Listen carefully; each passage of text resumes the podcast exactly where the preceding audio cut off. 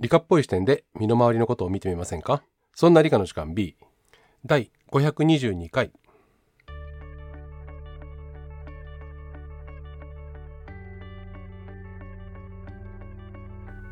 そんな理科の時間 B お送りいたしますのは吉安と。香りです。よろしくお願いします。よろしくお願いします。まだ鼻声が半分残っております。申し訳ありません。半分残っているらしいです。申し訳ありません。あの体調的にはそんな辛くないんですけど、はい、お聞き苦しい点があるかもしれないので申し訳ございませんですい、つもの美声です。大丈夫です。えー、っとまさとさんはお休みですお休みです。はいで今日はおやすみなさい。えー、っと起きてください、はい。えー、っと6月にいただいたメールの紹介の後半ですはい。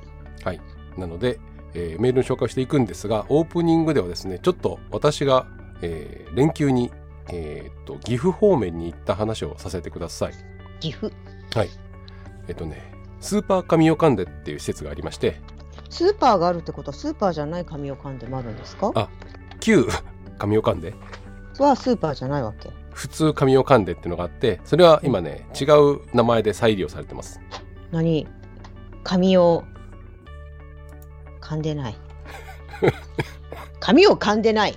えーとですね、はい東北大学東北大学が実験に使っていて、はい。えー、とカムランドっていう名前の、えー施設名にして使ってます噛むんじゃなくて噛む噛むことになっちゃったっけ？カムランドです噛む噛む。噛むなんかえっと朝の連ドラであったね。ありましたカムカムエブリバディ。でですね、はい。えー今ハイパー神オカンデっていうのを作っている途中ですはい。あのさそういうさあの特撮系であるあるあるだよね。あのどんどんどんどんさ強くなってってもう何が何だか分かんなくなる系？そう多分この後ウルトラ神オカンデができたりするかもしれませんが。その次は何だろうね？ちょっとちょっと考えてよ。スーパーがあってハイパーがあって何？ウルトラがあってでいやあるんだったらまあウルトラとか。その次は？何がいいんですかね？じゃあ募集？ウルトラスーパーにするか。ウルトラスーパー神オカンデそうそうそう。それなんかダサいねそんなこと言わないでくださいよ。うん。あのえっ、とですね電波ってあるじゃないですか。はい。でえっ、と高い周波数というか、えーとうん。短い波長のものってなかなか作れなかったんでうん。昔は、えー HF って言って high frequency みたいのがあったんですよ。はい？いあ。やもうその時点でよくわかりません。で、えっと、それよりも高い周波数が作れるようになった時に何てしたかっていうと、えっと、VHF っていう名前にして。あ名前の話？そう、はい。で VHF はあの very。なら知ってますよ。 ve ry high frequency なんですよ。まあ、 very なのね。そう、うん。でえっとその上が、うん。えっと、 ultra high frequency で。 ultra になったわけね。 very ultra。なので、うん。えっ、と、なんていうの、えー HF、VHF、UHF、その上は SHF で super high frequency になりまして、はい。えっ、と、 very があって、 ultra superはい、その上は、えーはい extra high frequency、一応名前がついてまして、はい。えー EHF、まあ、この辺でミリ波と言われることが多いんですけど、はい。えーそんなのがついてるんで、えー、と神を噛んでももしかしたらエクストラ神を噛んでになったり、えーするかもしれませんと。なるほど。で、ね話を戻すと、どこまで、えー、と神を噛んでの見学なんですけれども、はい。えー地元のえー有志の方がやってくれている、えー活動で、えーあのマイクロバズに乗って、えー公民館から1台25人乗れるんですけど25人出発して、えー行動の中までバスで入っていってそうすると一人増えてくるって感じ？途中で。えっ、とね行動に入る前に2人増えるんです。すごい。斜め上に来たな。い鉱山の人が乗ってくるんで や、それ、それ言ったらつまんないけそうそうどさ。そうで神岡鉱山のご説明とはい中へ少し歩いたりしてで神を噛んででもちろん神を噛んでね、えー測定24時間360日してるんで中は覗けるわけじゃないんですけど、えーとタンクの上に見学のところで乗れたりします乗れたりっていうかあのなんか足元パカパカ言いますねあそれ下、えー、と水タンクなんでっていう、えー、と60センチした水タンクミスタンクの上は普通に歩けるわけ？一応歩けます。25人ぐらいやったら大歩丈夫。くっていうことじ歩くこと自体はそんなにその支障がないわけ？そうなんですよ。振動によるどうたらとか、あんまないんだって。うん。もちろんあのジャンプしたりしないでくださいと言われますけどうん。その代わり、えーうん。入り口のところが二重扉になっていて、うん。えー人が入った後入り口を閉めてからあの、うん室内に続くドアを開けるっていうね。へえな何をシャットアウトしてるの？何をシャットアウトしてると思います？か。蚊ではありません。蚊が入っても測定に支障はないので。ハエえっと元素です。ん？元素元素。これねラドンっていうのがあってえっと恐竜？それはあれですね。えっと怪獣映画ですね。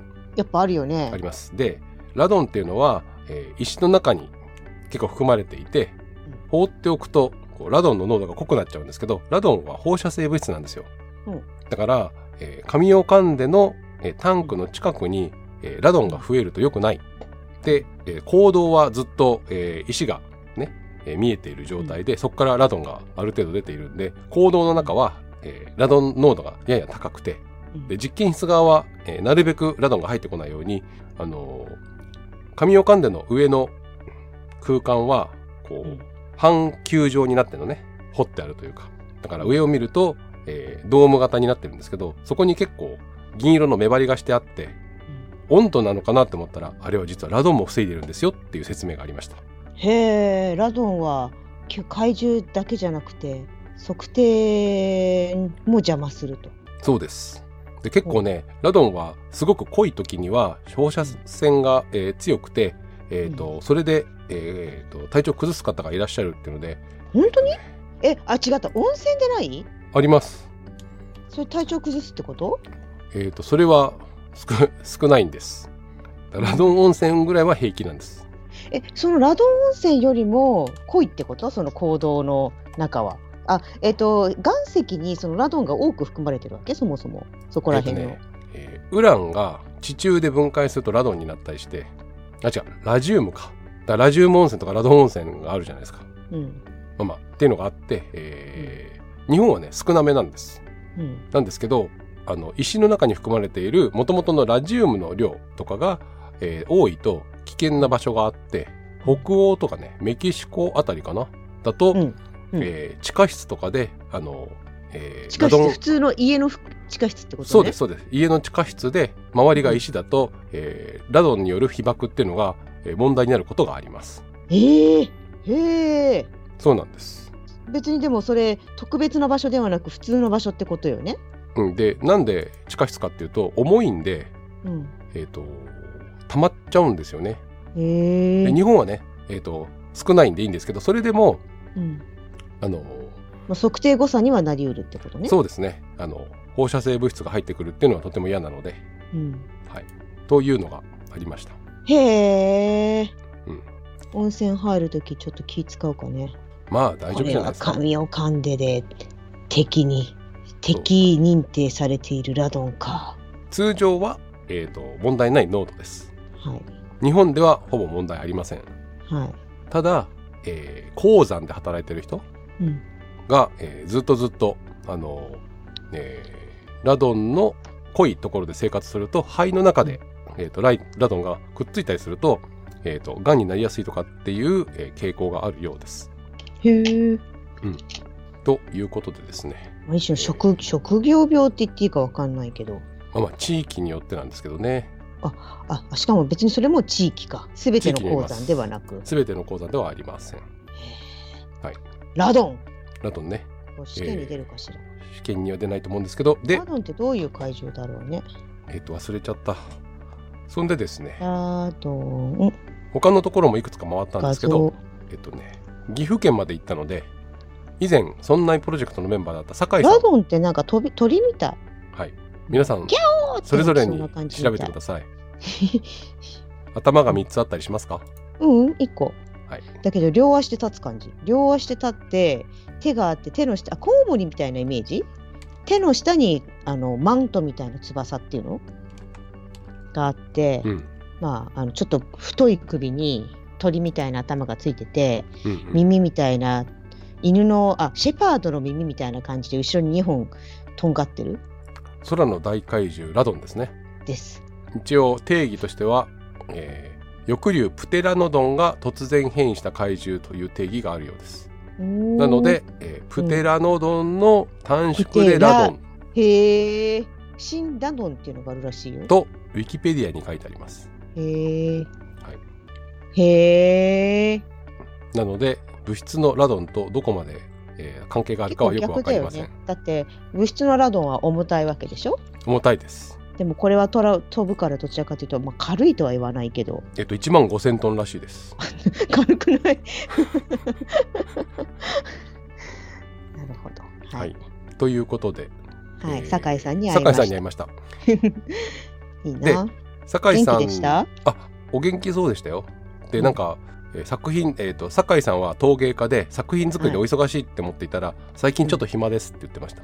ええでまあ多分シーズンってわけじゃないけどなんかまあ発表会っていうかそういうのがあれば忙しいだろうしそれがちょっと一段落ついたのかしらね。はい、展覧会とかあと公募展の展覧会と、あと自分たちの展覧会で売るやつとかね、うんうんそんなのもあって、えーとうん。そんなのが結構立て込んでたんですけどちょっと今、手が離れているというお話をしていました。なるほど。はい、で岐阜市の科学館に一緒に行ったんですけれども。酒井さんと？うん。ずるくない？別にずるくないですよ。そうですか。なので、えーそこで「ちょっと撮りますか?」って言って10分ぐらい台本もなく撮った、えー音源を、えーとずるくない？番組のお尻につけるので何それ？お楽しみください。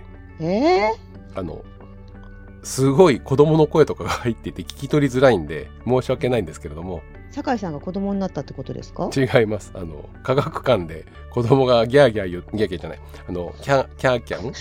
えっとキャーキャン？いろいろこうねあの楽しんでる声が入っています。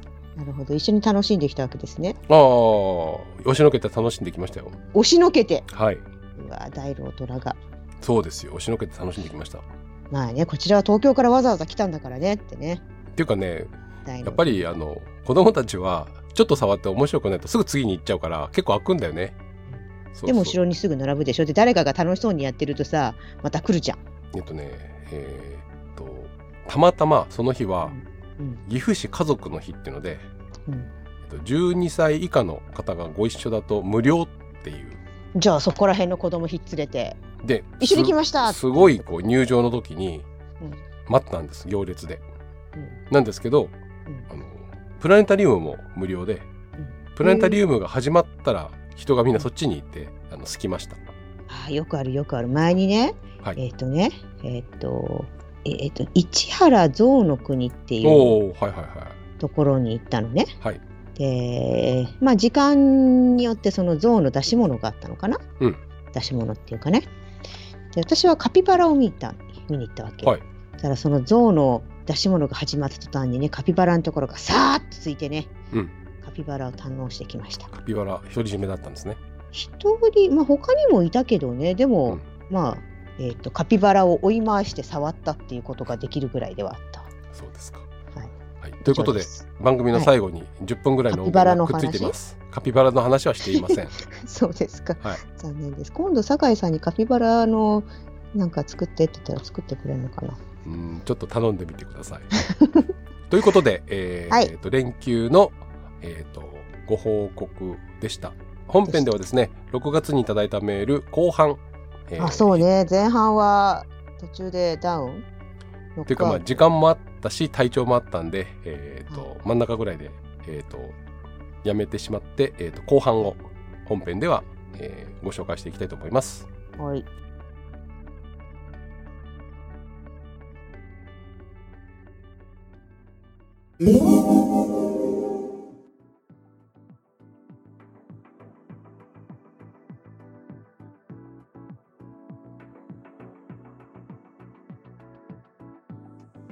では6月後半の、えーメールの紹介をしていこうと思います。お願いします。はい。エンタープライズ上官希望さんからいただきました。月は半月よりも満月は何倍も明るいそうです。確かに実感としてもかなり明るい気がします。太陽に向いている面の面積が2倍になりますが、それ以上に明るくなる理由がわかりません。表面は岩石だけだとしたら、屈折率の違いなのでしょうか？といただきました。あありがとうございます。りがとうございます。これ実はですね、はい。すごい明るいんですよ。え、あの、は例えば、えっ、と、単純計算として、半月、まあ、あの、円の半分と仮定した時の面積が半分だから半、えっ、と、半分の暗さっていう単純なものではないってことですか？そうそうそうそう。ほう。詳しく聞こうか。でうん月齢と明るさの関係を見ると上限とか下限は、えー半分だけ明るいから50%満月の時は100%すると50%ぐらいだと思われがちですがうん。そこが違うと。そうなんです。なんと,、えー、と10%台。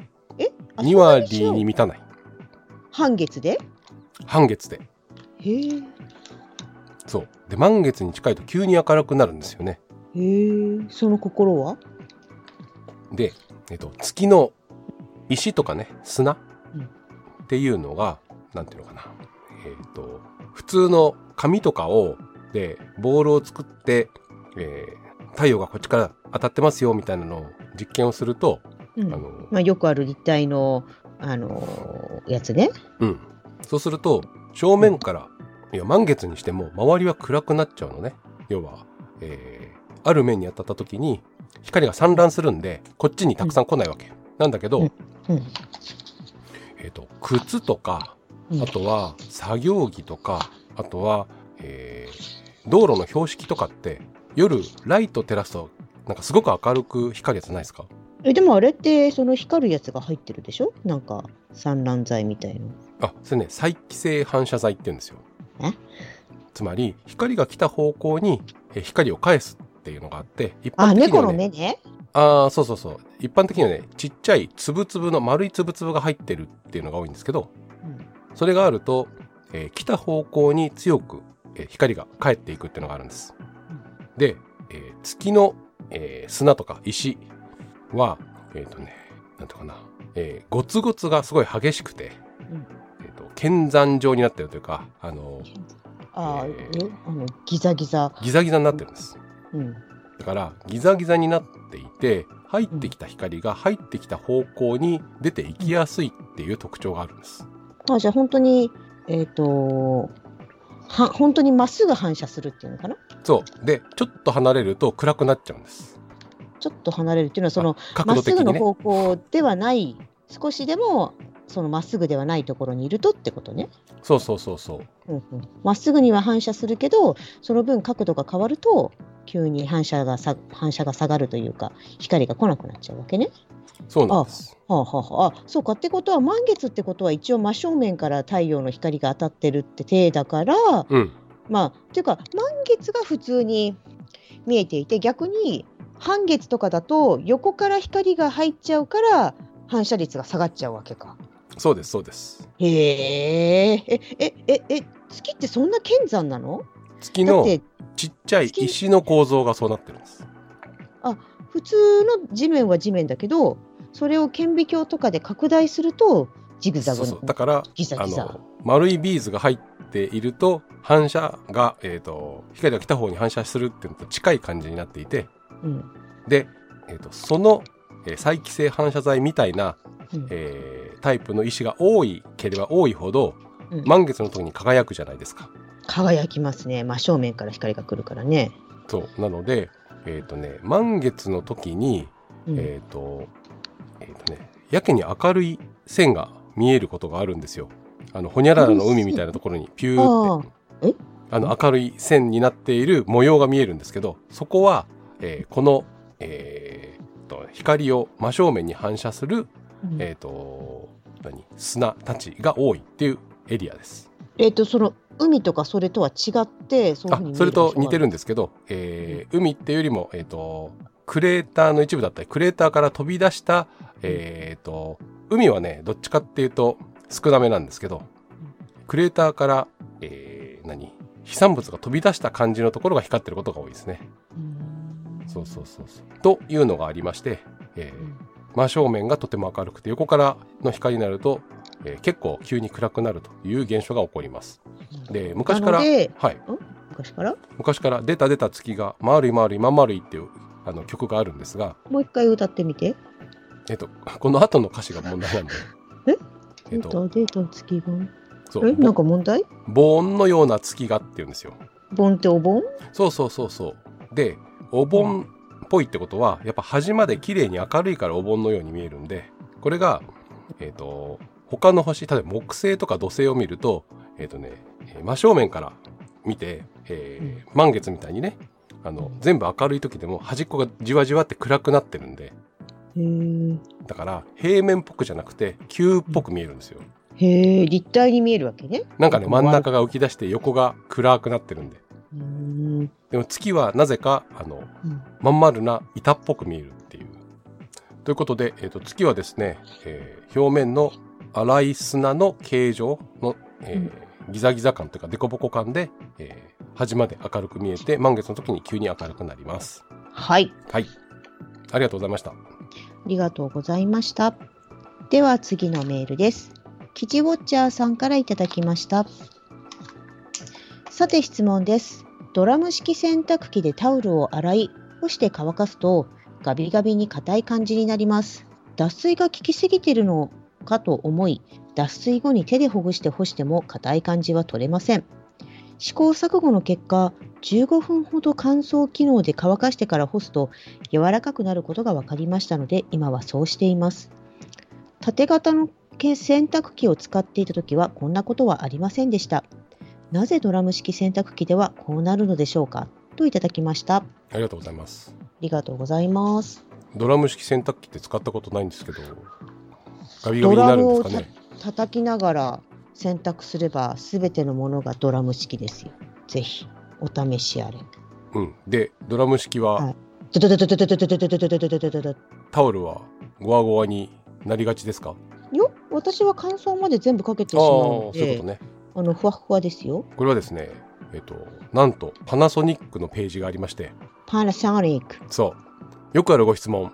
ドラム式洗濯機タオルのごわつきが気になるときは、じゃあ結構いろんな人が訴えてるわけね。ドラム式乾燥機、んドラム式洗濯乾燥機の洗い方は、えー叩き洗い。うん、上からゴスンゴスンと落とすんだよね。うん。で、そのためタオルや毛足の長い衣類などはアーチ状のパイルがうん寝てしまうため、肌触りがごわつく場合があります。はい。あパイルは寝てしまうんですね。寝ちゃったね。で、それを起こす方法を、えー考えなきゃいけないんですけど、はい。えーと一つはね、乾燥機能を使う。乾燥機能を使うとパイルが根元から立ち上がり、風合いが戻ります。脱水後に30分かけると仕上がりが良くなります。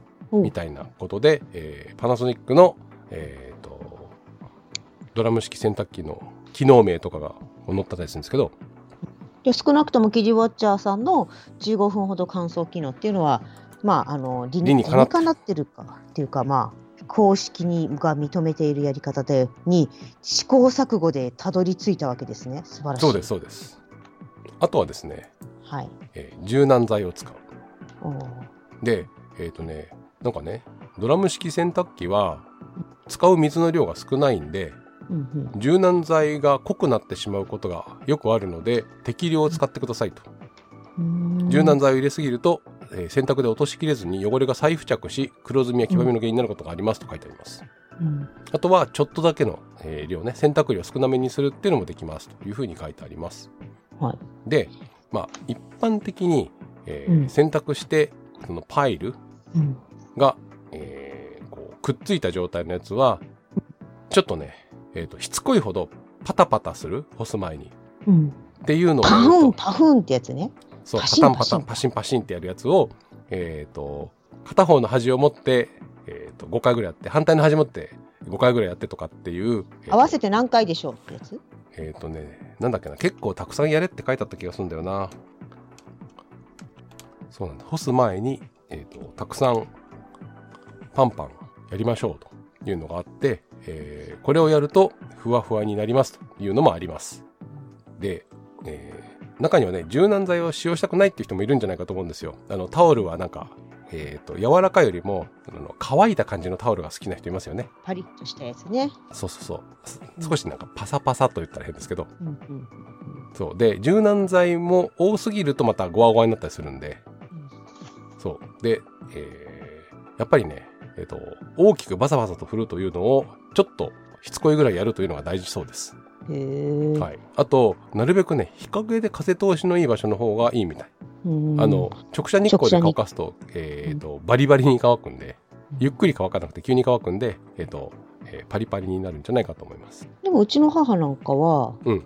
そのバリバリ感が好きって言い方変だけど、あただそこがゴワゴワが好きなのかうん、あの乾いたタオルの、えーすぐに水吸いそうな感じが好きなのかでやっぱりパイルはこう起きてた方がいいんじゃないかと思いますけどね。でも確かにあの、水をよく吸ってくれるかっていうとやっぱりその方ゴワゴワっていうかパリッとしてる方が水は吸ってくれそうな感じはする。うんうんうん。ただ触った感じはやっぱりふわふわの方が気持ちがいいので。うんうん。あとはまあ全部一緒にまとめて乾燥っていうか洗濯からそのまま乾燥にかけちゃってるんではいそれだけ別にするっていうのはやんないので、うんまあ一緒にやってますけどでも初めてねやっぱせんあの乾燥機までかけた時のほわほわ感は結構私は衝撃だったね。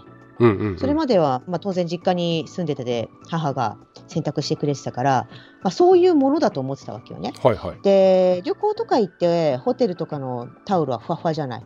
でもあれはいだからホテル仕様えあホテル仕様なのもあるしあとは乾燥機もタオルばっかあの乾燥してるやつだと思うんですけど。えーまあでもだ結局ホテル仕様はふわふわじゃない基本ね、うん。だからそういうもんだと思ってたんでだから家とそういうところは違うってね。だけど、ね。家の乾燥機でもなるんだと思って私はもう乾燥機一択ではあるんだけど。そうですか。でそれをやっぱ母に言ってみたらいや私はこっちが好きっていうふうに言ったから はい。あなるほどね。好き嫌いか。あとパナソニックにはタオル専用コースっていうのがついているあの洗濯機もあるらしくてそんなコースわざわざ選ばないですよ。これを見るとですねタオルを、えー上手に洗うコツはうん。洗濯脱水後にタオルをパタパタと叩くお理にかなってるじゃないですか、仕上がりが劇的に変わる、えー体力を要します。バスタオルなら え？体力を要します、バスタオルなら縦方向に畳んで多分半分にするのかな？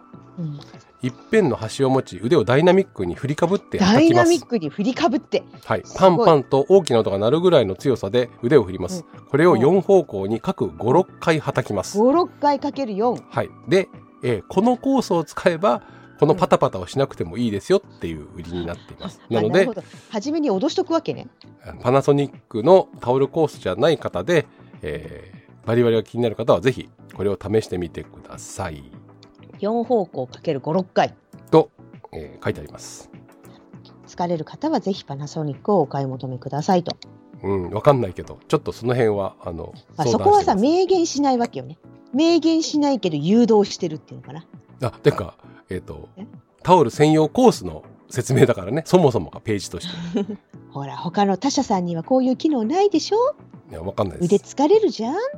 腕が疲れるのが達成感になるかもしれないので、達成感。はい。そうきたか。はい、筋力トレーニングになるかもしれない。筋力トレーニング。ははい。ということで次のメールに行ってみましょう。メールありがとうございました、あはい。ありがとうございました。ジャミさんからいただきました。蓄電池などの電気は使っていなくても電力が減っていくと思うのですが減った電気はどこに行くのですか？といただきました。あありがとうございます。りがとうございます。これはねピカチュウがね吸い取ってるわけですよ。えっ、と蓄電池ははい。使っていなくても電力が、えー、と結構早く減っちゃうやつと長持ちするやつがあります、はい、昔、えーラジコンといえばニッカド電池ってのがあってうん。ニッケルカドミウム電池ってやつね。うん。それは、えー、と抜けるのが早かったです。充電しはて2日後ぐらいに使うともう半分ぐらいになってます。あらその当時たくさんやったからもうその感覚が分かってるわけね。あだから遊ぶ直前に充電しないといけないしあとなんだっけメモリー効果っていうのがあって途中まで使ったやつをあの充電すると、えー容量が減るというか途中で、えー力尽きることが多くなっちゃうんで、えーなるべく最後まで使いましょうみたいな。っていうのがあったんですけどだんだんそういうのは改善されてきて、えーとまず突っ込んだ電力の8割9割が取り出せるようになっていてで、えものによっては半年1年、えーと何？電力があまり減らないという電池もあります。うんうんうんとね、ニッカド電池の、えー後釜で出てきた、えーニッケル水素電池っていうやつは、えーその辺が長持ちするっていうのが売りだったのもあって、えーとうん充電二次電池なのに、えーと、お店で買ってすぐ使えますっていうのが売りな、えー、時もありました。あえっ、と売る前に、まあ、充電してあってもそれが減らないから、うん、充電した状態で売ることができるってことね。そうそうそうそうなるほど昔のやつは充電してもすぐに放電しちゃうからそうそういうふうにすぐ使えるっていう形で売れ売れなかったけど、うん、大丈夫になったんだよってそうそうそうだからぜひパナソニックを。えっ、ー、とその時には山陽がエネループっていうので売り始めたんですけどね。山陽ですか。はい。で、えー、この減っちゃう電力はどこに行くかっていうのがいくつかあって、うん、あの放っておいて減るタイプと、充電して取り出す時に100%出てこない原因とか、まあ、いくつかあるんですけど、えっ、ー、と、とりあえず電気は流れる時に抵抗っていうのがあって、うん、えー、そこで電力を消費して熱になったりします。だからあの送電線みたいなものも電気が流れて電気抵抗があって少しほかほかになってそこでエネルギーとして出ていってしまって、えー、発電所から、えー、変電所変電所からお家に届く時に、まあ、場所にもよるんですけど1割とか2割とか電力が、えー、減ってしまうということがあります。はい、で電池も充電する時と放電する時に熱になって消えてしまう。えー、化学反応の熱、あとは、えー、途中の部品を、えー、電気が通る時の抵抗の熱とかで消えるもあります。うん、で、放っておいて決め消えてしまうのはどういうところかっていうと、えっ、と、充電されている電池っていうのは、えっ、と、なんていうの？プラスに偏ったところとマイナスに偏ったところが、えっ、と、早く、えっ、と、同じくらいになりたいっていう力があるから、こっちの端子とこっちの端子になんかつなぐと電気が流れるんですけど、それが、えーと、本当は流れてはいけない内側でちょろちょろって流れていってしまったり、うん、あとは、えー、特別な化学状態を保っているやつがエネルギーが高いんですけど、うん、えーと、それが、えー、分解してしまって、えー、電力が出なくなってしまうっていうようなこうロスがあったりします。で、えーと、それはどこに行くかっていうとほんのりほんのり、えー、暖かくなってるんですね。うん、それは、ね、そうそうそう触っても分かんないぐらいなんですけどあはは確かにそうねそこら辺にやってるやつは別に触ってあちちってなることはないですもんね。なのでそんな感じでなくなっていきます。はい、最近のねニッケル水素電池とかリチウムイオン電池は、えー、充電して、えー、何ヶ月かぐらいはそんなに減りはしないんですけれども、うん、えー、蓄電池の種類などによってはえー、自己放電っていうんですけど、そういうのが、えー、あるものもありますし、うん、えっ、と、なんだろうな、えっ、とね、二次電池じゃなくて一次電池、要は使い捨てっぽい電池ね。うん、そういうものでも、えっ、と、放っておくと電力がどんどんなくなっていってしまうやつとかもあったりします。逆にだからなくならないやつとかが、あの3年持つとか5年持つ10年持つっていうふうに書いてあるし、うん、えっ、と災害の用の何？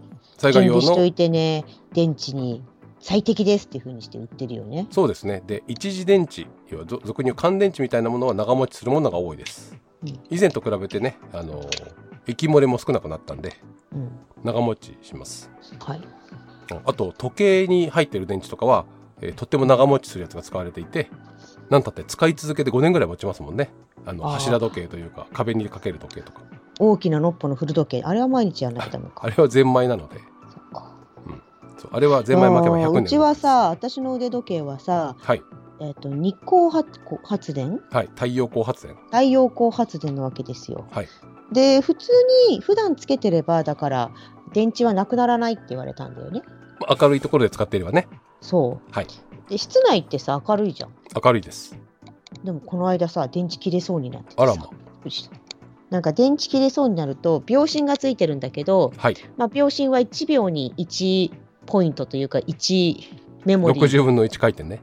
するけど2秒に1回動くようになるのね。2秒に1回2秒分動くんでしょ？そうそうそうそうおっとぐらいな感じで、うん、でも太陽蓄光発電だってきすっかり忘れてたことがあってあ電池切れちゃったって言って時計屋さんに持ってったことがある。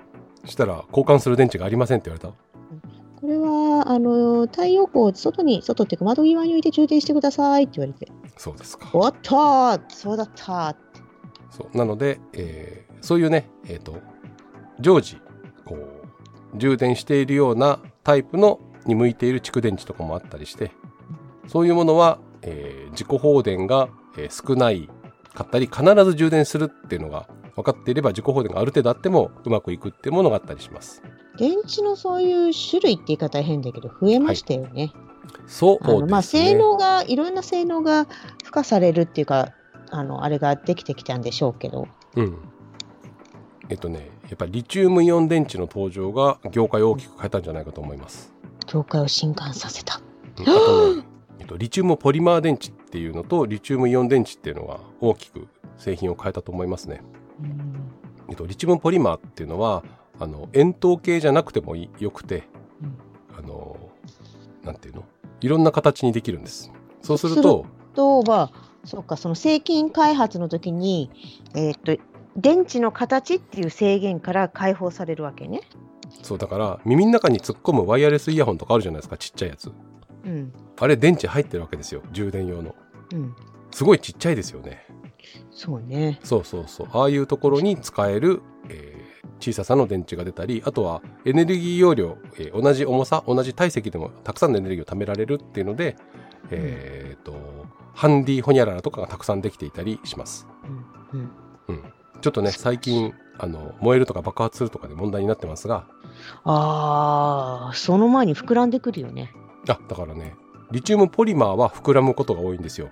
平らなタイプなんで。で筒型っていうタイプは、えー、と膨らむっていう時にはあの、えープラス側とかマイナス側のキャップが飛んでうん。下手すると燃える、うん、うん、っていう感じですかね。はい。はい。ということで、えー減った電力は熱になって消えてしまいます。はい。はいありがとうございました。ありがとうございました。では次のメールです。イルカさんからいただきました。液体ヘリウムについて興味を持ち調べてみると、超流動で入れている容器の入れている容器の壁を伝って漏れ出ると言いますが、なぜそうなるのかがよくわかりません。といただきました。あありがとうございます。りがとうございます。えっ、とですね、6月8日のモグタンさんからのメールも続けて読んでもらっていいですか？モグタンさんからのメールです。毛細管現象が納得いきません。といただきました。ありがとうございます。ありがとうございます。普段ね、えっ、と、お一人から複数質問があっても、えっ、と、一つしか答えないんですが、太っ腹よえっ、と、モグタンさんは、えっ、と、地球爆発答えたんですけれども、えこの液体ヘリウムの超流動っていう話と毛細管現象というのは結構、えー密接に結びついていて、なるほど。じゃあ、この2つのメールは、実は1つのメールだったわけですね。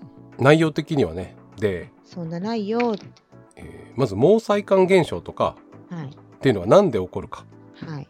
あの、表面張力って知ってます？水がこう、粒々になるやつ。で、あの、撥水の傘とかね、撥水のカバンとかに水滴が落ちるとまん丸になるじゃないですか。はい。あの、撥水っていうのは、水の分子と仲が良くない、えっ、と、なんていうの？材質やら形状になってんのね。うん。で、水は自分たちで、えー引っ張り、えー何？水分子同士で引っ張り合ってるからうん。丸くなるんですよ。うん。そこまではいいでしょ？うん。で、実は物質によっては、えっ、とね、業界、うん業界じゃない、専門用語でも濡れっていう、濡れ？濡れって本当に濡れてること？そうそうそうそう、っていう指標があって、どれだけ、そう、ある材質のある、えっ、と、面状態は、うん。えーなんかの、えーと、液体に対してどれくらい濡れ性があるかっていう言い方をするんですけど、うん。えーと器のね、ある面が、うん。えー水分子とかととても仲が良いとしましょうん。う。そうすると、えー水分子はそもそもが、えーと自分たちでね、引き付け合ってるから、何もなければまん丸になりたいんだけど、容器に入れて、さっき言った、えっと、濡れ性っていうのが高いと、うん。えっと、自分たちで丸くなったよりも、一番端っこでは、例えばガラスの壁面とかに、えっと、うんくっついてる方が、えっと、分子として安定するっていうのがあって、ああ、えっ、と、よくメスシリンダーを横から見た時の、その、壁に沿ってふにゃっと持ち上がってる部分ね。そうそうそう。うんうんあれが毛細管現象の現れなわけ。あそうかそうか確かにその鏡面張力だけで考えたらあそこにふにっていくのはおかしいわけか。だから張力はあるんだけどそれよりも、えー、とくっつきたいわけね。そう表面張力は内輪でまとまってんだけどガラスの方が優しいんでこっちおいで。水くんは。甘いものがあるよ。ガラスしいよ。の そう。ガラスのそばに行くと。何が好き？チョコレートあるよ。面の形が変わってしまって、えー、とより一層くっつきたくなっちゃう。うーん。表面張力なんてそんな甘い甘いもっとこっちにはいいもんがあるよ。って言ってピュラーっといっちゃう感じね。そう。でただ途中で止まるのは、うん。えーその力がある程度限られてるからっていうのとあと、うん。えー液体に今粘り気があるうん。っていうのと、えー内部の表面張力で、まあえー引き戻すみたいなことがあってうん。で毛細管現象はそれが細くなると,、えーとくっつきたいっていうやつらがたくさん出てくるわけ。狭いところに。うん。なのである程度の高さまで、えー、と下からね、えー、と下からって言ってるんだ水が上に上がると、えー重くなるんで、えー、と途中で止まりますけど途中まで水が上がっていっちゃったのは毛細管現象。うん。それはだから、タオルとかをね乾いたタオルを水に先っぽだけつけるとじわじわじわって水が染みてきますよね。うん。重力に逆らって。うん。あれもまあ毛細管現象と同じで、えータオルの繊維のところに水が仲がいいからちょっと仲良くしようよってやっていくとどんどんどんどん先に伝わっていくっていうのが起きます。うん。結伝構言ゲームみたいな感じだね。そうそうそうそう。で、えーとタオルみたいなものだとじわじわじわじわ上がっていって例えばタオルをね、えー、とお風呂場の、えー湯船に、えー内側と外側で渡しておくとその、えータオルを伝わって水が上がって外にポタポタ落ちるっていうのが起こることがありますうーんふんふんふんふんはいはいはいはい。どっかにあったな。どっかに実験が。液体ヘリウムは、えー実は超流動っていう性質があって超流動。そうえっ、と流れて動くのが超うん、なんです超流動は英語でなんて言うんだろうな ultra 超なんですか？ ultra flow かな？ ultra flow超流動英語今更調べてますね superfluid って書いてますね super、ultra じゃない、 super。うんえー、とまたはちょっとそれのどどう歌っていいかわかんない。フルーディティどう歌っていいかわかんない。はい。うる歌わなくていいです。で、代わりに歌ってください。でですね、はい。えー粘性っていう粘っこい性質がヘリウム4っていうやつがあの、えー超流動液体になった時には、えーなくなっちゃいます。なくなっちゃう？うん、だから粘性がないんです。粘らないんです。だから壁をちょっとでも、うんえー、と伝わっていくとうんどこまでもそこと仲が良くなっちゃうんで壁を伝っていって登ってくってこと？登っていきます。だから、えっ、と、なんていうの？えー、お椀状のものにヘリウム4の超流動、ほぼ、まあ、絶対零度に近いところのえー液体を入れていくと、外を伝わって、えっ、と、ポタポタ垂れていきます、下に。なので、えっ、と、なんていうの？粘性がゼロなのはもう一個あって、えっ、と、うん隣の、えっ、と、ヘリウムだと原子か。ヘリウム原子がお隣と特に仲良くないわけです。だから表面張力がないわけね。うん粘性もないから、えっ、と、細い隙間でも染み込んでいけるんです。ほうほうほうほう。ほうほうほう。なので、えー一応ね、超流動の説明では、えっ、と、壁を越えて流れていったり、あと原子一つの、えー、と隙間があればそこに染み込んでいくっていうのが、えっ、と、何観測されています。うん。ということで、えー液体ヘリウムが容器の壁を伝わって漏れ出てしまうのは、えー毛細管現象の最たるものがそこで起こっているからです。で毛細管現象は、えーと粘性とその壁との仲の良さっていうのと、うんえー分子とか原子同士の、えーくっつき力の関係性でどれくらい登っていくか決まるんですけど、えーと液体ヘリウムにとってはそれが、えー、と壁をどんどんどんどん伝わって、えー、と広がっていくように、うん。えー、と伝わってあの、うん壁の向こう側は重力で下に引っ張られるんで下の方にだんだん溜まってポタポタ落ちるということが発生します。はい。はい。でもう少しあの、えー詳しく知りたい時には超流動とかでもう一回調べてみてください。あと表面張力とか濡れ性とかで調べてもいいかもしれません。あと、はいえー、と木炭酸の方は、えー表面張力が、えーある液体で、えー壁との濡れ性壁との仲良くしやすさが、えー高いと,、えーと壁と仲良くしたくなって引っ張られるっていうのが、えー表面張力の原因です。はい。はいということでメールありがとう八ございました方。美人的な感じだね。ん？ん？仲良くなりたいわけでしょ？隣と。あだから八方美人ではなくて仲が悪いやつでは、えー、と盛り上がるんです表面張力で。か、か、ガラスとは仲良くなるわけでしょ？ガラスと水は仲良くなりますけどよく水銀が溜まっているあのえっ、と何ビーカーとか見ると端っこがこう表面張力の上が盛り上がりじゃなくて盛り下がりになってますよねへえ。あ、そうなの？よ。なってます水銀溜まってんの見たことないね。あの体温計。体温計あでも体温計もよ。よく見るとさい先っぽが丸くないですか？ガラスに缶に対してああ、水みたいに下に凸じゃなくてう上に凸なそうわけか。そうそうそうそうそうああ、仲悪いのガラスと。その分あの振ればどんどん動いていくんですけどねうんはいそんなことでございましたありがとうございますありがとうございました。はいでは次のメールです。フレデリックさんからいただきました。質問なのですが、痛いや熱いなどといった感覚は生きていく上で必要だと思うのですが、くすぐったいというのは特に必要ではないと思うのです。なぜ感じるのでしょうか？何かの名残なのでしょうか？教えてください。といただきました。あありがとうございますりがとうございます。きっとこれはね、はい誰かにくすぐられてる時に思いついた質問だね。こんな感覚いらないえっとはいこ。れね最近チコちゃんに叱られて取り上げられたんじゃないかと思うんですけどそうでもないか2020年頃かな？最近ですね。すいませんはい。えっ、と皆さんがくすぐったい時ってくすぐられる時以外になんかないですか？褒められる時。それは皮膚がくすぐったいわけじゃないでしょ？こそばゆい感じ。そう。なんかもぞもぞっていうのは気になることってないですか？えー、最近あんまないか。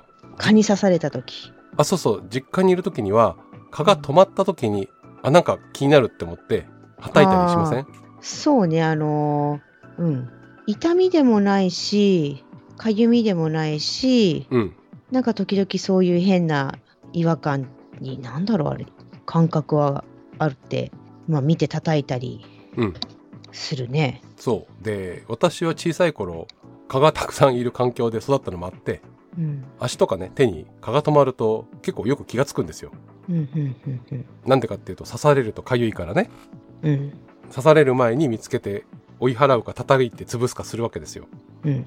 で、えーとくすぐったい場所って、えー一般的には結構なんていうの、えー皮膚が薄くて、えー血管とかがよく見える場所が多くないですか？でもくすぐったい場所の最たるものは脇じゃない？脇と足の裏だよね。ああ足の裏もそうね。くすぐったいね、うん。血管とか浮き出てるの？あんまりよくわかんないけど。血管近いんじゃないかな。でそういうところに吸血性なものとか毒を持ったものの、えーとえー虫とかが止まるとより、えー何？致命傷になる。うん。かゆくてかゆくて。かゆいのはまだいいんですけど毒が入ってたりすると死んじゃうこともあるんじゃないかと。うん。でいうことでチコちゃんの時には、えーと虫対策というふうに、えーと言われていて、うん。で、えーやっぱりあのーなんていうのかな、えーちょっと何？急所とか、えーそこをえっ、となんだろうな虫的なものに刺されたり、えー噛まれたりすると弱いところがよりくすぐったいんじゃないかというふうに思っています。そうするとやっぱり防御反応なわけね防御反応だと思います。で、えっ、と、牛とかが放牧されてるところを見ると、うん体に、あの、ハエとか止まると尻尾で追い払ってたりしするんですよね。うんうんうんうんつまり、あれはくすぐったがってるんじゃないかと思うんですよ。まあくすぐったいかどうかはわかんないけどうざがってますよね、そうそうそうそう。うんなので、えーくすぐったいっていうのは、その辺の、えー虫が止まったり、何かしら予期せぬ、えーものがそこに触った時に、防御反応として嫌だなって思うのがくすぐったいの、えー、元々のことなんじゃないかなと思っています。はい。でも、かゆいは何ですかね？あのまあ痛みの弱い刺激なんじゃないですか？うん。でも、大体かゆい時に書くと良くないことが起こるじゃないですか。書かずに済むんだったら書かなくてなんででもかくすぐったいと笑うんだろうだから例えばくすぐったさが、まあ、弱い痛み刺激うんだとすると、まあ、だから、えーとまあ、そんなに痛いとは感覚として感じないけどうんその前段階として、まあ、くすぐったさとして感覚を認識認知するっていうのかな？っうんていうのはいいとしてなんで笑うんだろうね？くすぐったいと。なんかあれですよねなんか変変な神痛みとは違う感じですよね。そうそうそうそうそうそう。で笑ってさ笑って笑いすぎてヒーヒー言うじゃん。あ やめてやめての子供とかだとそういうの。そうなんか引き引きつけ起こすまではいかないけどでも、うんあの本当に呼吸困難になるっていうの？うんうんあれなんでだろうね？何なんですかね？もしかしたら、えっと、自分が予期せぬそーっと触られるっていうことが、うん。えー何？毛づくろいとかをする猿以降はもしかしたら、えー適度な、えーと自分じゃないものが作った刺激っていうのが心地よく感じることもあるのかもしれないですね。だから心地よく感じるの？ね、例えばあのお父さんとかお母さんに撫でてもらうっていうのも、うん。えーある意味、えー何？予期せぬそそっとしたことが、えー皮膚の上で起こるってことじゃないですか。うんうんうんで自分でくすぐっても大してくすぐったくないけど人にくすぐられるとっていう予期しないっていうのも、あのパラメーターとしてあってうん。予期しない方がよりくすぐったいんですけど、なんかねそれくすぐったいの実験があって、えっとうん自分ので持った羽でこするとくすぐったくないけど人にやってもらうとくすぐったくてそれをどれくらいあの自分でやるのを遅らせたらくすぐったく感じるか問題とかね。いろんな実験してるっるんですけど。てどういうこと？あだから手の動きをコンピューターでいっぺん、えっと取り込んでその手の動きを時間遅れでその羽の動きに変えたりすると自分でくすぐってるのに、えっとずれるじゃないですかタイミングが。そうどっから自分でくすぐってる感じから自分でくすぐってない感じになるかっていう。ほー。いろいろあるんですよ。ほー。ほうほうほうほうほうでそういうところで、えー何？守るべき急所みたいなところを、うんえー、と親密な人に撫でてもらうっていう時の気持ちよさと、えー蚊とかハエが止まった時にすぐに追い払いたいっていうのの両方があってなんかこうおかしいけど気持ち悪いくすぐったい感じになるんじゃないのかななんても思っています。はい。うん私が調べられたのはこのくらいです。ぜひもう少しがっつり調べてみてください。難しい。はい。はい。ということでメールありがとうございました。ありがとうございました。では次のメールです。12の3からいただきました。夏休みに子供が小学校代表でオーストラリアにホームステイします。父親である私も付き添いで一緒に行きますが南半球で確認すべきことはどんなことがありますか？太陽の北中、ま、南中じゃなくて北中ね。あうん。あ、は北中。うん。南の星座季節の逆転地図の作りといった基本的なこと以外ではどんな楽しみ方がありますか？といただきましたありがとうございます。ありがとうございます、もう挙げてもらったことぐらいかなって思ってるのと、うん、思ったより地図は北が上だったりします。おそうはい。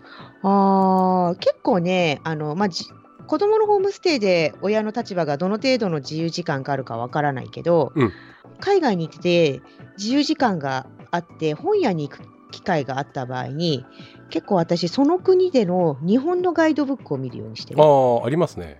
うん、そうするとなんかねちょっと面白い。ああ、日本国内での日本のガイドブックではなくてその国での日本のガイドブックわかりますわかります。でそうすると中に書いてあることが例えばまあオーストラリアだと日本日本語じゃなかった中国語でもなかった 英語だからなんとなく分かっても例えばフランス語とかイタリア語とかよく馴染みのない語学だとしても書かれてることのは日本のことだからなんとなく分かるからあと写真とかもあこういうのが海外の人にとってる日本なのかっていうね赤い鳥居が並んでる神社が受けそうだとかね。そうそう着物着てる人こんないないからぐらいっていうかこれはわざわざコスプレだからっていうあとは、新宿ゴールデン街やっぱ行きたいんだとかね。どこゴールデン街って？あの、裏通りみたいなとこ。へえゴジラがいるところ？違います。そこは歌舞伎町。ゴジラのところなんか火事かなんかなかった？火事があったり、なんかいろいろあるみたいよ。ねゴジラやっぱすごいね。で、はいえっ、とですね。私がオーストラリアに行った時に、うん。うんとさっき言ったね太陽が北側を通るっていうのはそうなんですけどってことではもか太陽が北側通るって言ってもその北南を南を意識しなければ変わんないってことだよ。いやいやいやでもやっぱり変な感じしましたよ。東から太陽が出るときはいいんだけど、そこからまず角度が違うのね。日本だと右上に行くじゃないですか。うん、それ左上に行くわけ。そうなんだけど、うん北側を抜けて西にこう沈んでいくっていうのが、あそうだよなっていう。あとね、えっと、星座が反転します。ほ日本で南の星座っていうと、例えばオリオン座はこの形とかあるじゃないですか。ううんで、同じ星座が見える。えっ、とね、まあ、場所にもありますけど、多分同じ星座見えます。あの、はい。行動12級のやつとかは多分見えると思うんで、うん。それが、えっ、と、逆向き、逆さまに見えます。うーん。あ、じゃあ、えっ、と、星座アプリは入れといた方がいいってことね。星座アプリを入れて、それ言っちゃうとさ、日本であの星座アプリの位置情報をここにすれば見られますになっちゃうから、なんかつまんないじゃん。いや、でもほら、星見てもさ、なかなか、あの、上下が逆さって意識できないのかなと思って。あ、そうそうそう。なので、いくつかね、資料と付き合わせないと分かんないかもしれませんけど、うんあとね、南十字星は地味。あそう南十字星の説明を受けたときに結局ああっていうかみに偽南十字星っていうのがあるでしょ。の南の方角で十字に見えるやつでパッと目に入ってくるやつは十南十字星ではなくて偽南十字なので気をつけてください。そうそうそうそう。っていうとあの全部十字に見えるから。まあね3個4個揃ってると十字に見えたりするんですけど。そうそうそうそう。ぜひ南十字星はあの探して見てみてください。らとりあえず誰かに紹介してもらうとこれかなっていうのは分かってもあの分かんないからあの正しいのを知ってる人にもしくはアプリで確認してください、えっとねあと、えー大小のマゼラン雲っていうのが見えます。ああ雲ね。で知らないと本当に雲と間違えることがあるので大マゼラン雲もどの辺に見えるか確認して、えー、と行ってみてください、えー夜が暗ければ目で、えー、と雲のような、えーまあ銀河ですよね。近い銀河なんで大きめに見えて大マゼランと小マゼランっていうのが見えます。正直分かんないね。いや見えると見えるとって言って言い方変ですけどあれですよ。あのああれかって思いますよ。いやまあくあ雲じゃないんだ。ああれか。そうそうそうそう。昔の人が雲だって思ったのはわかるなって。まあマゼラン運だからね、はい。うん。あとですね、えっ、と、台風とかは来ないんじゃないかと思うんですが、えっ、と、もし天気予報で低気圧が来てますって言った時には、日本と巻き巻きの方向が逆なので、えー衛星写真とかが、あの、右巻きになっているっていうのを確認してみてください。はいお風呂とかね、洗面所の線を抜いた時に、えーどっちに渦を巻くかは、えー大してコリオリの力は働かないので、えー南半球だから逆っていう風にはならないと思います。たまたまですとはい。そんな感じかな。思ってたより普通だったなと思いました。あーあと南半球行った時ねはい。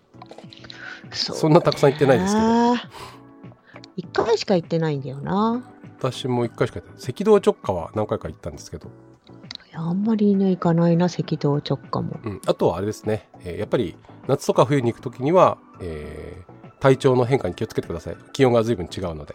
あのーそこで何をするかにもよると思うんだけど、うん。私はニュージーランド行った時は、えー氷河も見に行ったし、うんうんうん。川、まあ、川？あそこ、海？川？入りはしなかったけど、そこで水遊びしてる人たちもいるようなうん、気温でもあったし、結構なんか場所によって、まあ、でもそれはどこでも同じか。別に南半球だからってわけじゃないね。はい。えっ、と、はい。一応ね、うん。南半球でしか見えない、えー星座9つっていうのを挙げておくとこれね、えー新しいものが多いんですよ。まあね、あの、文明は北半球で始まっちゃったからね。そう。なので変わった名前が多いです。カメレオン座。変わってんの？カメレオンって。うーん。わざわざカメレオンだって神話に出てこなそうでしょ？いやーでもほらゼウスにさあのー綺麗な女の人をやるためになんかいもうカメレオンになって色とか姿を隠しながら近づいてったって話ありそうじゃない？カメレオンはいつ発見されたんだろうねゼウスよりか後ってこと？ずっと後じゃないですかね。わかんない。多分、あの、随分後だと思いますよ。あらら。はい。うん。ちょっと今すぐには調べられないですけど。で、えー次、クジャク座。クジャクいいじゃないですか。クジャク飛ぶらしいね。まあ、緊急時は飛ぶじゃないですか。次はテーブル三座。ねみたいだって。え？テーブル三座。テーブルさんって何？これがね、アフリカにある上が平らな山がありまして、山？はい。あの、テーブルのような山？はい。テーブル山っていうのがあって、それのう、んえー星座でテーブル三座ですね。えー、なんか散々な感じだね。次、飛び魚座。お、いいね。飛びを、あれ、突き刺さると結構な怪我らしい、怪我になるみたいね。どっちが？うん、まあ刺された方が。ああ、飛び魚もたまったもんじゃないけどね。まあね、ぶっ刺さって、まあ、絶命するだろうけど、はい。刺、された方も結構なふ深手を下ろし、ハエ座。いらない。えー八分岐座。八分岐ってあの航海で使うなんだっけ、ねえっと、コンパスみたいなやつで星の角度が角度測るやつかかるやつだっけ、は角度高さの角度ね、い一般的に高さは分かることが多いですね。うん、えー風潮座。風潮って何？あの風潮はね、人の噂的な感じ？極楽鳥かな。あ鳥居町ってあ、そうそう。これもね、あの、えっ、と、鳥の名前です。えー不意鳥じゃないですよ。世間に言いふらすことじゃないです。ああそうごめんなさいねちょっと何の話してんだかえっ、とね、極楽鳥の別名でも知られるが、えー正式な和名としては採用されていないと。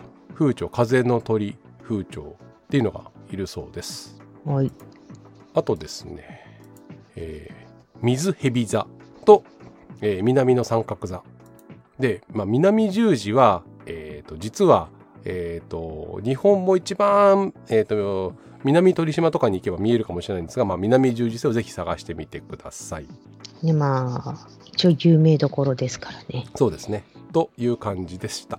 はい。はい。ということで、ありがとうございました。あのありがとうございました。くれぐれも安全に過ごしてください。ねえいいねオーストラリア。オーストラリアね行く予定があったんだけど結局行けなくなっちゃってね。タスマニアデビルとかちょっといろいろ調べたんでそう。あれ言ったっけ？あの旅行行く時にしおりを作るって。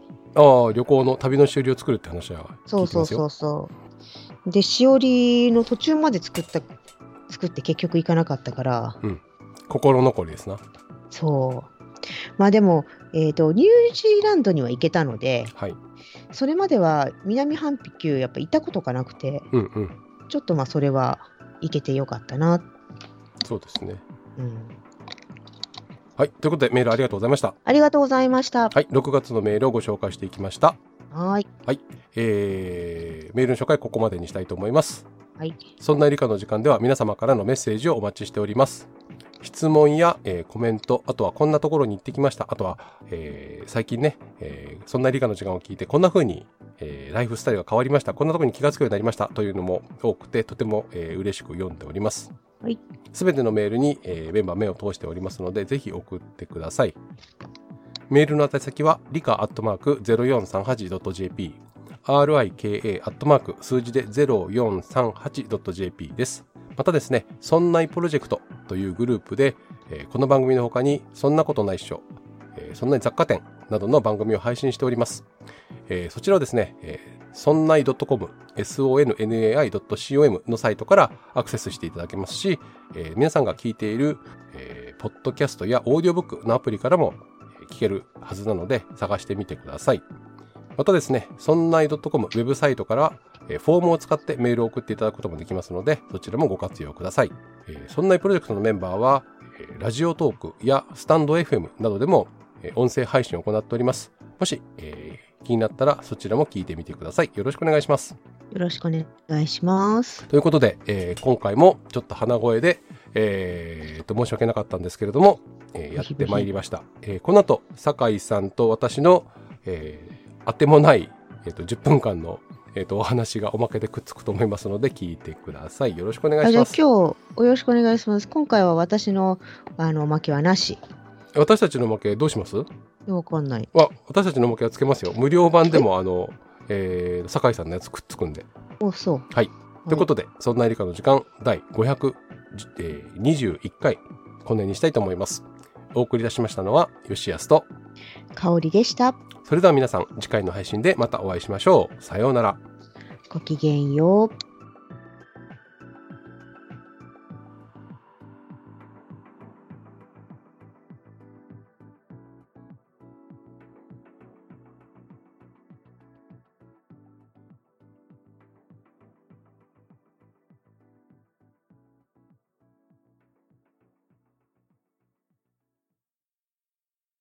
今日はですね岐阜市科学館というところに、えー、と吉安と、え酒井が来ていまー来す。ています、はい、どうも。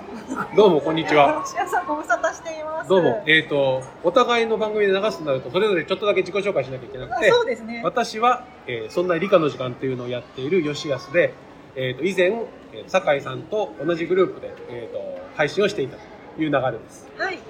そして私は、羊のラジオアートの旅という、まあ、アートの今はポッドキャストを一人でやっています。昔、そんなプロジェクトというところで、はい、あの、一緒に吉安さんと喋っていました。そうですね。そうですね。はい。で今回は私が、えー上岡町の上岡んでの見学ツアーに当選しまして、それに、えー今日撮ってる前日に行って、えっ、と、ここまで、ね、関東から、えーと岐阜県まで来たんだから、えー岐阜県に住んでる酒井さんに会いに行こうというか、えっ、と、岐阜県で楽しめる科学館に行こうって言って、えー岐阜県、岐阜市科学館に、えっ、と、行くって言ったら、酒井さんが、じゃあ、えっ、と、ちょっと会いましょうって言って会いに来てくれたという状況で今日ははい録。音をしております。はい。ということで、今、岐阜市の科学館に来ております。そうですよね。科学館すごい盛況ですよね。今日はなんかねあのえ無料の日だったえっとね、家族の日って書いてあって、はい。中学生以下の方がいると、え入場料とトレンテニは無料っていうので、人がすごい並んでいて、はい。はい、私たちはちょっと 場違いな感じで いますが。そうですよね。あの、受付の前で、はい。お二人ですかって言われて、本当にお二人ですか？本当にお二人ですか？トレンテニウムを見ないんですか？子供いないのかってそういう感じの雰囲気がはいあったんですが、けど、えっ、と、ここはね、プラネタリウムも、えーもちろんあるんですけども、科学館として、えっ、と、自然の話、ちょっとまあ物理の実験の話、宇宙の話とかっていうね、えーとお部屋が分かれていて、それぞれがあの子供も楽しめるっていう内容になっていますが、プラネタリウムが始まってちょっと人が減りましたね。そうですね多分でもちょっと後ろで実験コーナーがあるのでチリンチリンとか。はい、音が聞こえてるかもしれませんねはい。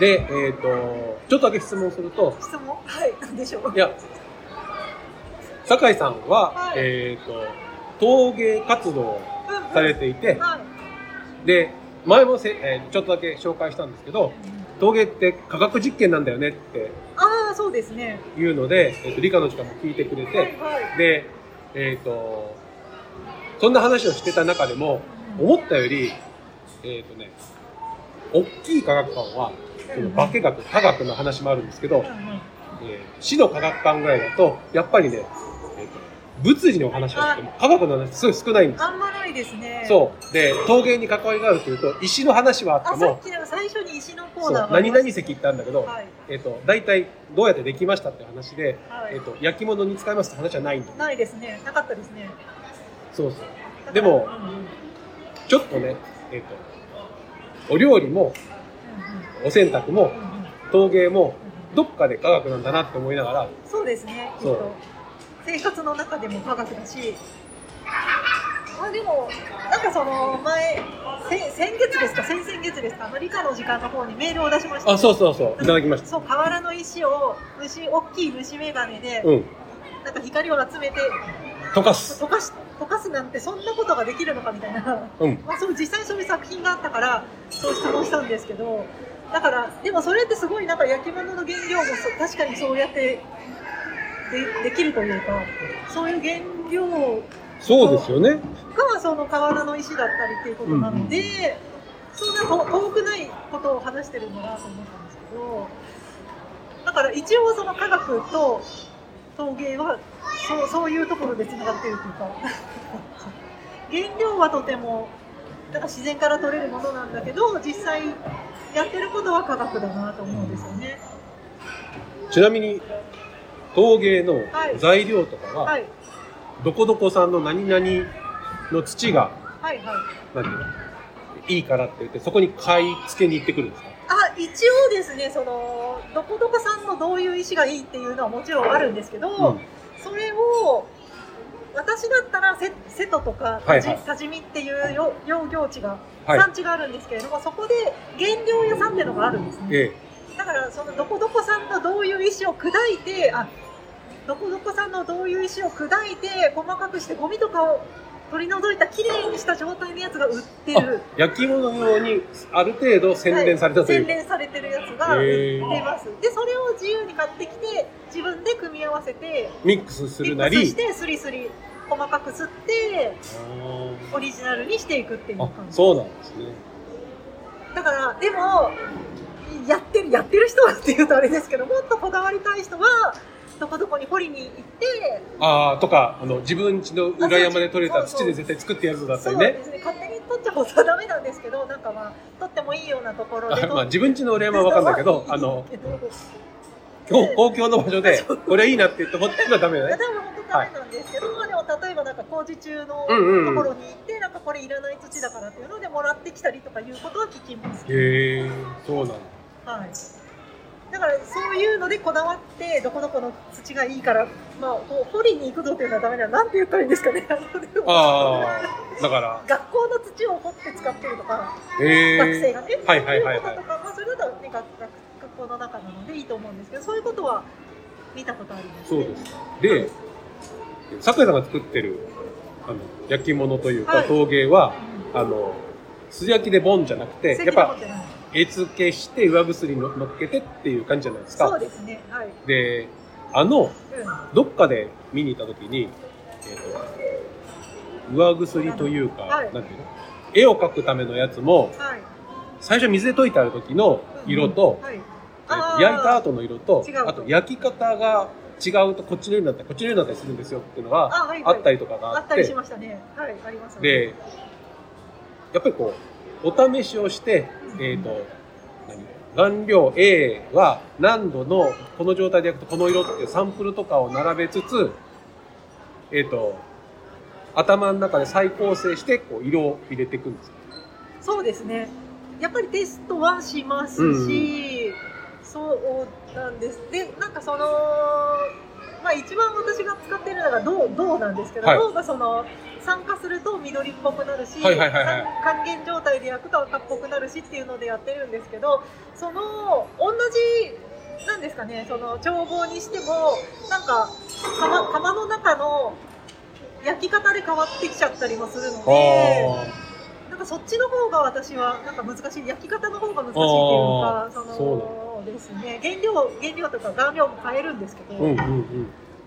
両方ありますね。テストピースもするし、ん。でもそれでちっちゃいテストピースでうまくいったからって大きくなっても同じ焼けるかっていうとそうでもなくて。失敗ばっかりですね。これぞっていうやつは、はい、焼いた後、違ったやり直しだっていうのがやっぱ起きるんですか？あありますね。やり直しもあります。あこれ失敗だったなっていうのの方が多いというか。はい、そうですね。で、私がやってる技法は本当に不安定な技法なので、うん。むしろ失敗の方が多いというか、そうですね。この間すごい天気によってものすごく左右されるなっていうのえにやっと気がついて、なんか。それは焼く時の？焼いてる時の、あの塗ってる時じゃなくて焼いてる時のお天気で。全然、全然というか、なんか気圧が低いと、へえなんかその釜の中の、うんうん。ななんというか、ガガスを入れるんですけど、その時に出てくる炎の感じが違うとか、長さが違うとか、あ炎の周りが違うと周りが違いうっていうへのはえ結構なんか天気が悪い日がこと今年は多かったので、うん。なんかそういうのに気づいて。今になって気がついて今十何年やって今になってそういえばそうだなと思って。それにちょっとガスの圧力を変えたりして今年はだからなんかそういう失敗は少なくなったというか色がすごく不安定だったんですけど、はい。ちょっと気づいて変えてみて。あそうそうだったね。あのえっ、と雨だったら仕事しないとかじゃなくあじゃなくててそうそう。雨の日はこっちで晴れる。晴れたらこっちってあいうね。そう。いうことで晴れるまで待つとか。晴れるまで待つとかそういう、うんうん。ことじゃなくて、はい、そうですね。ちなみにはい、酒井さんが作った焼き物はどっかで買えるんですか？どっかで買えるんでしょうかね 駅で売ってますけど、ちょっと昔の作品になります、あそうなんですそうですね。一応紹介しとかないとと？あ、そうか。ど、今、常設で売ってるのは駅で、その、ま、前の職場が駅にあるんですけど、はいそこで並べてもらってはいますが、まあ、どっか、なんかたまに展覧会とかやるんで、そういう時にじゃあ探してもらう方が。定期的にチェックしろと。そうですね。はい。はい。わかりました。常設はあんまないです。まあそんな感じでえっ、と、台本もなしで10分ぐらい喋ったんで、はい。この辺にしたいと思います。というわけで、えっ、と、それぞれの番組、引き続きよろしくお願いします。よろしくお願いします。ありがとうございました。ありがとうございました。